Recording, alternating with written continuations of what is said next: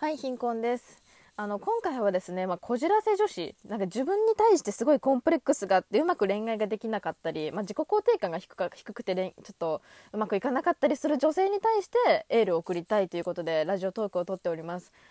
なんで私が今回こじらせ女子に言及しようと思ったかっていうとあの先週のアウトデラックスでですねあのゲストがあの初代バチロレッテの福田萌子さんだったんですよ。まあ、バチェロレッテ見た人だったらわかると思うんですけど、まあ、萌子さんも相当面倒くさい女の人だなってことはわかると思います。でも私はすごく共感できますけどねあの人に。まあ私も萌子さんも恋愛とは何とか愛とはっていろいろ考えてしまう人なんです人だと思うんですけどまあでもね恋愛とかってねあのあんだこうだ考えずに感覚的にふわっとわかるもんなんだなってことが最近私は思いました。愛って何なのかをあらかじめ決めておくんじゃなくて誰かと一緒にいたらなんとなくわかるものが愛だなってね思うんですよ。で福田さんも、あのー考えなくてもいいことまで考えて恋愛できてないんですよ。愛ってなんだっていうことを考えてそれに当てはめようとしてるからうまくいかない。でマツコがねそんな福田さんに何て言ったかっていうと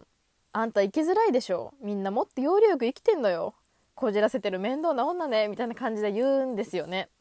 で私は福田さんにめちゃめちゃ共感してたし分かるよそれっていう感覚で見てたからあまあ私にもその 言葉がブーメラン的に刺さってしまってあ私もこじらせてるんだろうな。傍から見たら面倒な女なんだろうなと思ってね。あのちょっとこの12週間ちょっと本とかでこじらせ女子についての本とか読んで私なりにね言及していきたいと思います。私の周りにも多いんだよねこじらせ女子、まあ、こじらせ女子ってでも一括りにしてもこじらせる経緯とかはマジで人それぞれだと思うんですよ。でもぜこれだけは言える絶対的な特徴っていうのが、まあ、自己肯定感が著しく低いっていうことが挙げられると思います。じゃあ私がどういう経緯でこじらせたかっていう話をちょっとだけさせてもらいます。あのまずですね私、まあ、自己肯定感がもちろん低いんですけど、まあ、どこにそれが向いているか。あのまず女としての自信が全くないんですよ。まあ、女としての自信というかその学生時代にする中高とかの恋愛ってマジでめちゃくちゃ大事だなって思うんです。中高の学生時代に異性として見られるという目に慣れておく時間だと思うんですあれ。でも私はその時間にもうずっとそんな目を気にせずというかその目を避けて中高ずっとアニメにのめり込みます。ゲームやりまくります。なので大人になっても未だに異性として見られるという目に慣れていない。学生時代にちゃんと彼氏がいて恋愛していれば比較的クリアできるところだとは思いますここ。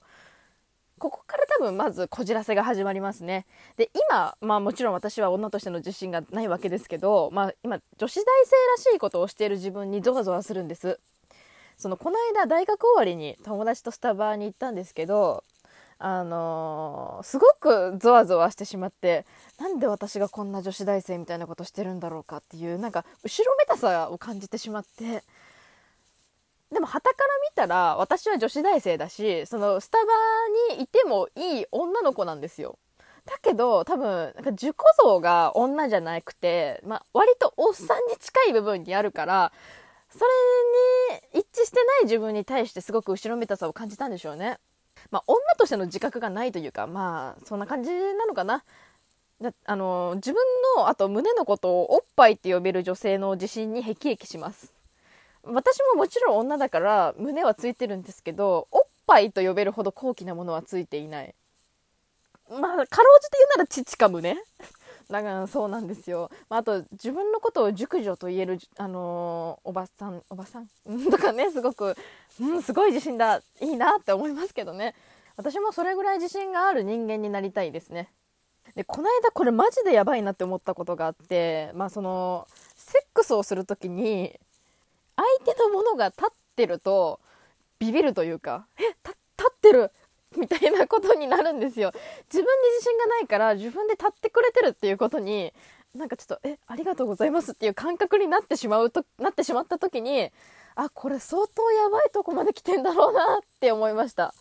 普通だったら立ってなかったらうんとか思ううんとかちょっとわーって思ったりすると思うけど私は立ってることにびっくりしたから本当に自分に自信がないんだなってその時に思いました。でもこの話とかもなんか別にその女としての自覚がさっきないって言ったけど性自認が一致してないとかそういう LGBT 的な話じゃなくてあのきちんとその女として求められてることは嬉しいし可愛い服とかおしゃれとかするの超大好きだからそういうことではないのよ。でね私ななあの1920の時にその女として求められることの喜びを体験します。まあその処女じゃなくなるんですね。あのしかもあの付き合ってる人じゃなくてその辺の人とやったっていう。でちょっとだけその、まあ、奔放に遊んでいた時期がありました。まあ言うてそんな数はしてないけどね。でそのセックスをしたことでよりしたことで少しだけ女としての自信は前よりは得ることができた。その外見的な面ではまあその最低限クリアできたんだなっていう意識はありましたね。うん。セックスしたことで少しだけ女としての自信は前よりも得ることができたから開放感とかはちょっとだけあったけどそのセックスを知ったことでさらなる別のこじらせが私を待っていたんですね。あの愛と性欲の違いとかが分からなくなりまして、まあ、その不特定多数と寝るわけです。でちょっとだけその相手のことが気になったり好きになったりするってことがまああるわけですよ。でそんなんもちろんうまくいかないんです。でこれを繰り返していくうちに愛とか好きとかじゃなくてこれは相手に対する執着なんだなっていうことに気づきます。じゃあ愛とか好きとかって一体何なんだろうか？ってことをね考え始めるんですよ。でそれでね文献あさって本とかめちゃくちゃ読みまくるわけですけどさっき言った通りあの愛とか好きというのは感覚的にわかるもんなんですね。そんないくら本を読んだって頭でっかちになるだけというか実体験がないとわからないからそんなものは。それあとはその内面を受け入れられたことがない、まあ、その外見はあのー、まあ、最低限クリアできたっていうことでまあよかろう。だけど私の中身をいいって言って私の中身を見て好きになってくれる人っていうのがいないわけです。そうなった時に中身の自信がなくなった次は、まあ、外見もなんか別に穴がついてるからでしょとか思うようになったしだから外見も内面も自信がない人物が出来上がりました。だからよくさその私のお友達とかがまあ処女でその辺の男ともうやって捨てようかとか言ってる子が結構いるんですけどマジでやめた方がいい。どんどん自己肯定感っていうのが低くなる。うーんね。なまあ長々とその自分の自己肯定感の低さがどんなものがあるかっていうことを言ってきたんですけどまあ、最後、まあ、そのこじらせ女子自己肯定感が低い女性の方に、まあ、エールを送りたいと思います。あのこじらせて自己肯定感や自尊心が低いとあのそれを嗅ぎつけたクズとかまあその地雷っぽい男の人がねハイエナのようにやってきてねいつまでたっても幸せになれないんですよ。そうです。私の周りにも大体クズか地雷しかいません。あのクズとか地雷の人ってあの自己肯定感低い女性を嗅ぎ分ける能力が尋常じゃないぐらい長けてるんですよ。何かしらの多分感覚的になんかわかるんだろうね。それでどんどん自分の懐に入ってってどんどん捕食されます。でも自己肯定感が低くて人に人一倍気を使える人だからクズを拒否することができなくてどんどんどんどんまた自己肯定感が低くなっていくんですねだから全然幸せになることができないと思うんですであとねこじらせてる人って大体致命的な欠点はないと思うんですよ。なんか他人から見ればどうってことのない欠点に必要以上にとらわれてると思います。その私の友達とかでもあの彼氏できないとか言って結構相談して、まあ、こじらせてるなっていう女の子たちとか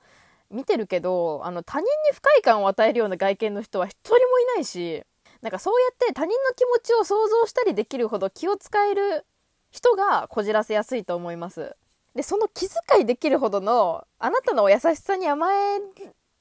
ようとしてるやつがクズですね。クズとか地雷とか。だからまあ自己肯定感が低くて、くよくよしてても、なんかそこがね、可愛いって言ってくれる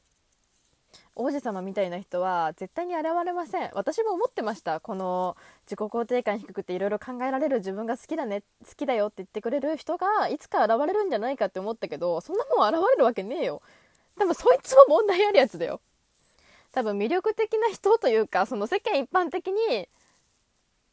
いいと思われる人はあのちゃんと自己肯定感が普通にある人を選ぶと思うしで自己肯定感を低い女を選んでくる人はちょっとまずいんじゃないかなとも思いますね だからもうちょっと自分に自信を持つってことは難しいかもしれないけどまあ私心理学やってるんで認知ちょっとずつ別に私は人と比べておかしくないんだっていう認知の歪みを強制していくことしかできないと思う。もう認知行動療法的な話にはなってしまうけどもそれはまあ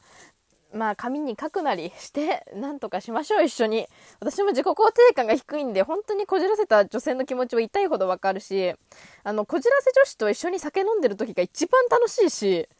でもその楽しさに甘えちゃダメ。甘えるなら一人で生きていく覚悟をした方がいい。とエールを送り送りながら、まあ、もしかしたらぶっ刺してしまった人たちもいるかいいたらでもちょっとだけ嬉しいけどな。私のこんな言葉に耳を傾けていただいてありがとうございました。ということでまあ一緒に頑張りましょう。それではありがとうございました。